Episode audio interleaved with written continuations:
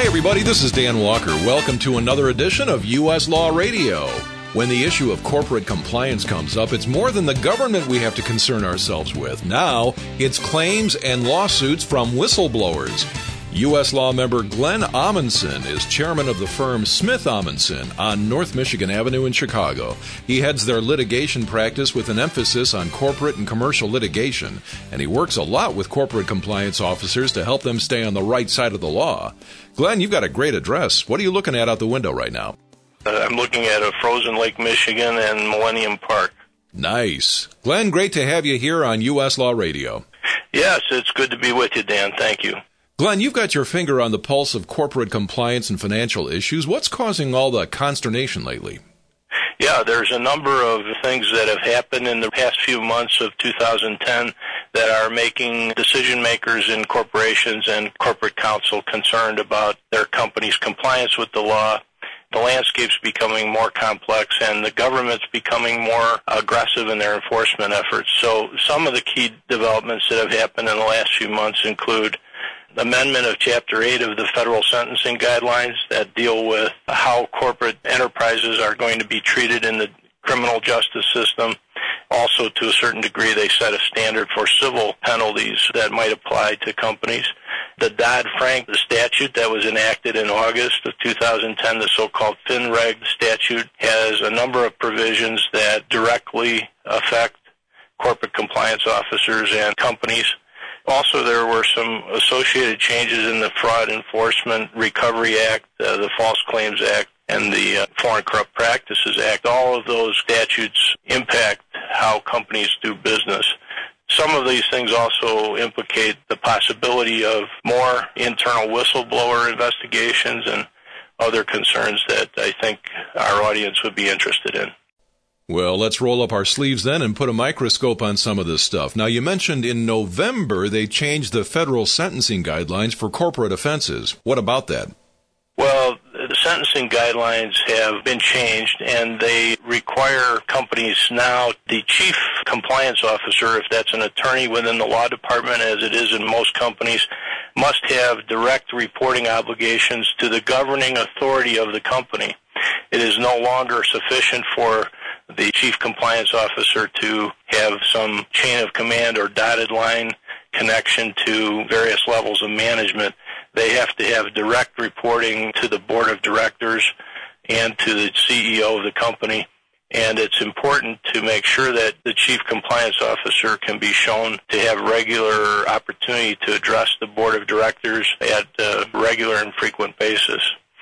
We also see changes that indicate the government's going to be looking at establishing a compliance and ethics program that has been communicated to all levels of the management, including the entire enterprise. So it's no longer satisfactory to just issue some policies and procedures and put them in a manual.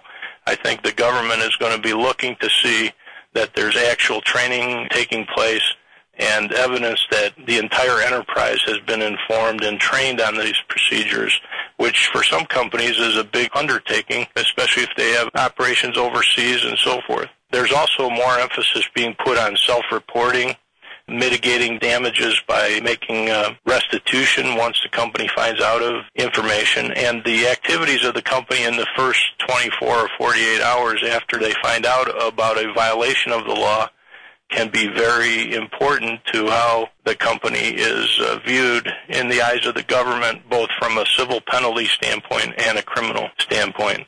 So those are some of the things that are in the new sentencing guidelines. I'd certainly recommend anybody in this field take a look at the changes.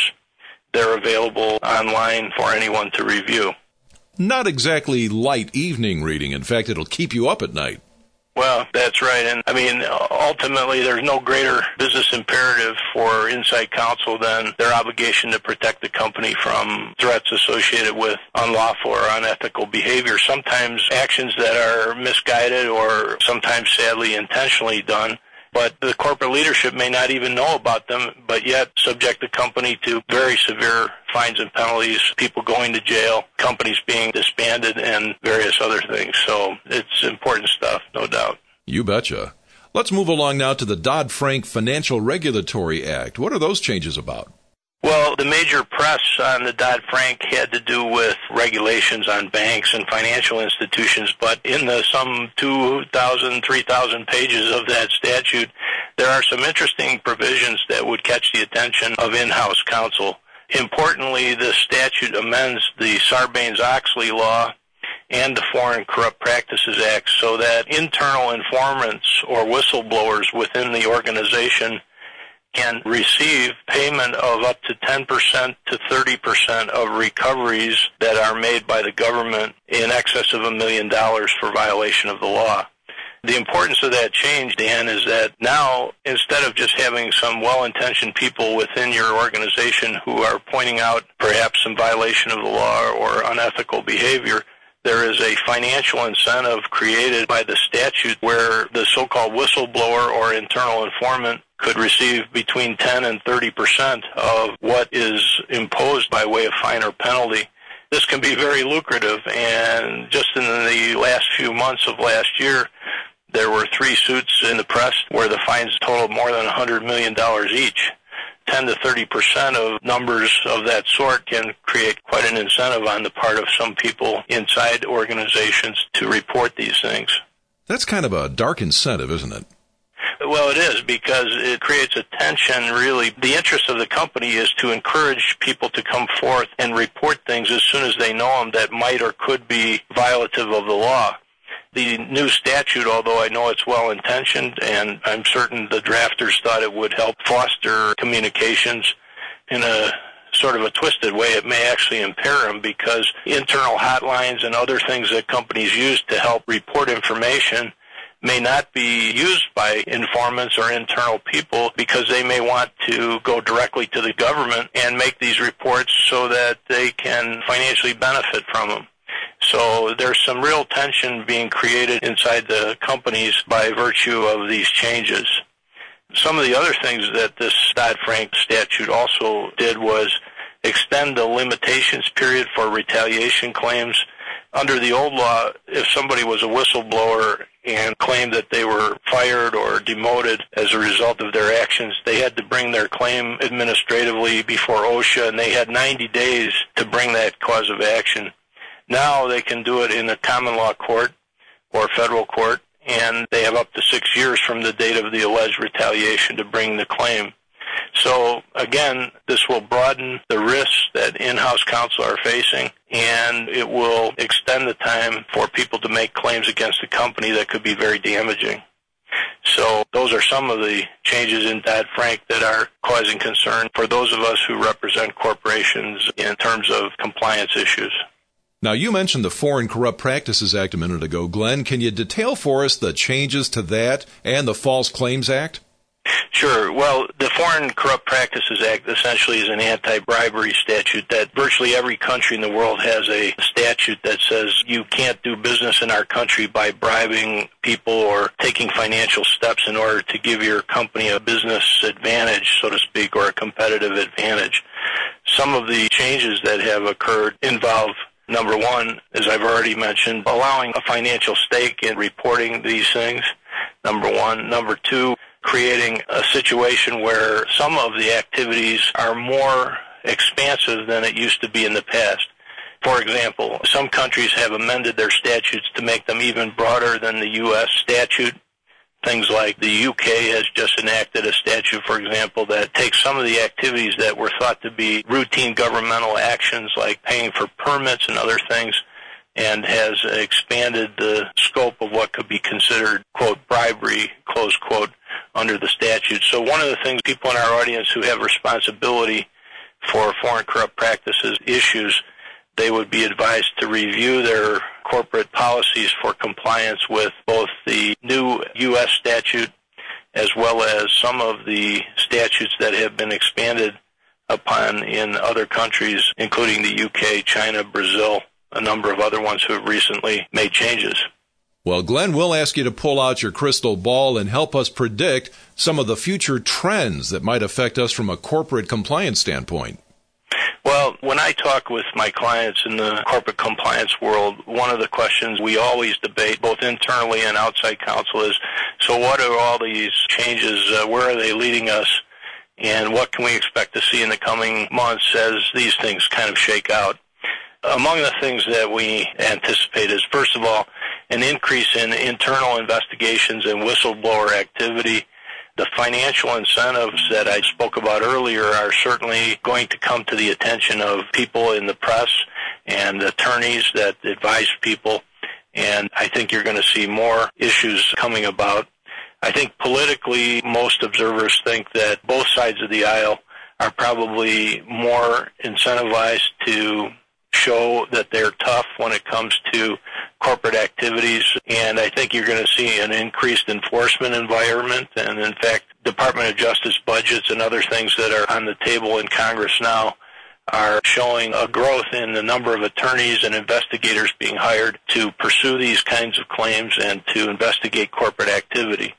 Certainly there's going to be a heightened scrutiny of corporate activity and more aggressive enforcement coming forward, I think.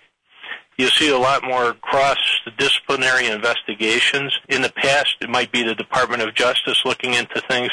I think you're going to see more state and local authorities, attorney generals, corporate counsel for uh, municipalities, and others working with the federal authorities to compare information about corporate activity dealing with governmental activities. Another thing is a growth in the what we call qui tam lawsuits, which are suits filed by private individuals allegedly on behalf of the government seeking to recover for what they believe are fraudulent activities by corporate entities that affect taxpayers. So in some instances, qui tam statutes permit private individuals to, in effect, seek recovery for the government or on behalf of the government. There are certain lawyers who specialize in that work, and I think that activity is going to increase. So those are some of the uh, things we see. Most notably, uh, kind of as an ending point for this aspect of our talk is overall, I think there's going to be much higher expectations of the ethical gatekeeper within corporations.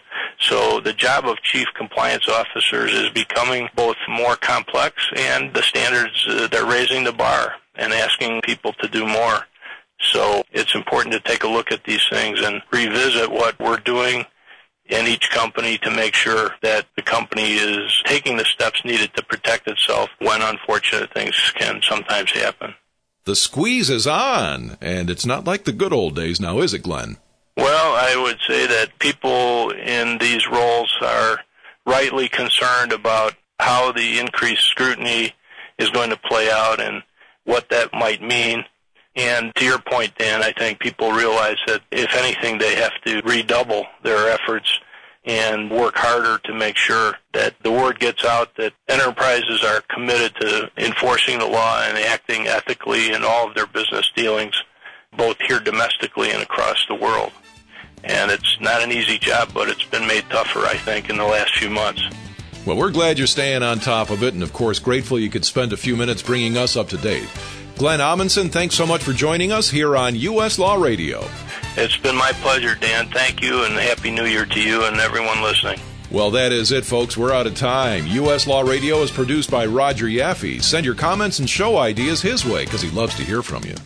This edition of U.S. Law Radio has been brought to you by SEA Limited, forensic engineering and origin cause experts working nationwide since 1970, and by Ringler Associates since 1975, Ringler Associates has provided injured parties and their attorneys with the finest structured settlement services. This is Dan Walker. Thanks for listening in. We'll see you again next time for another fresh edition of U.S. Law Radio.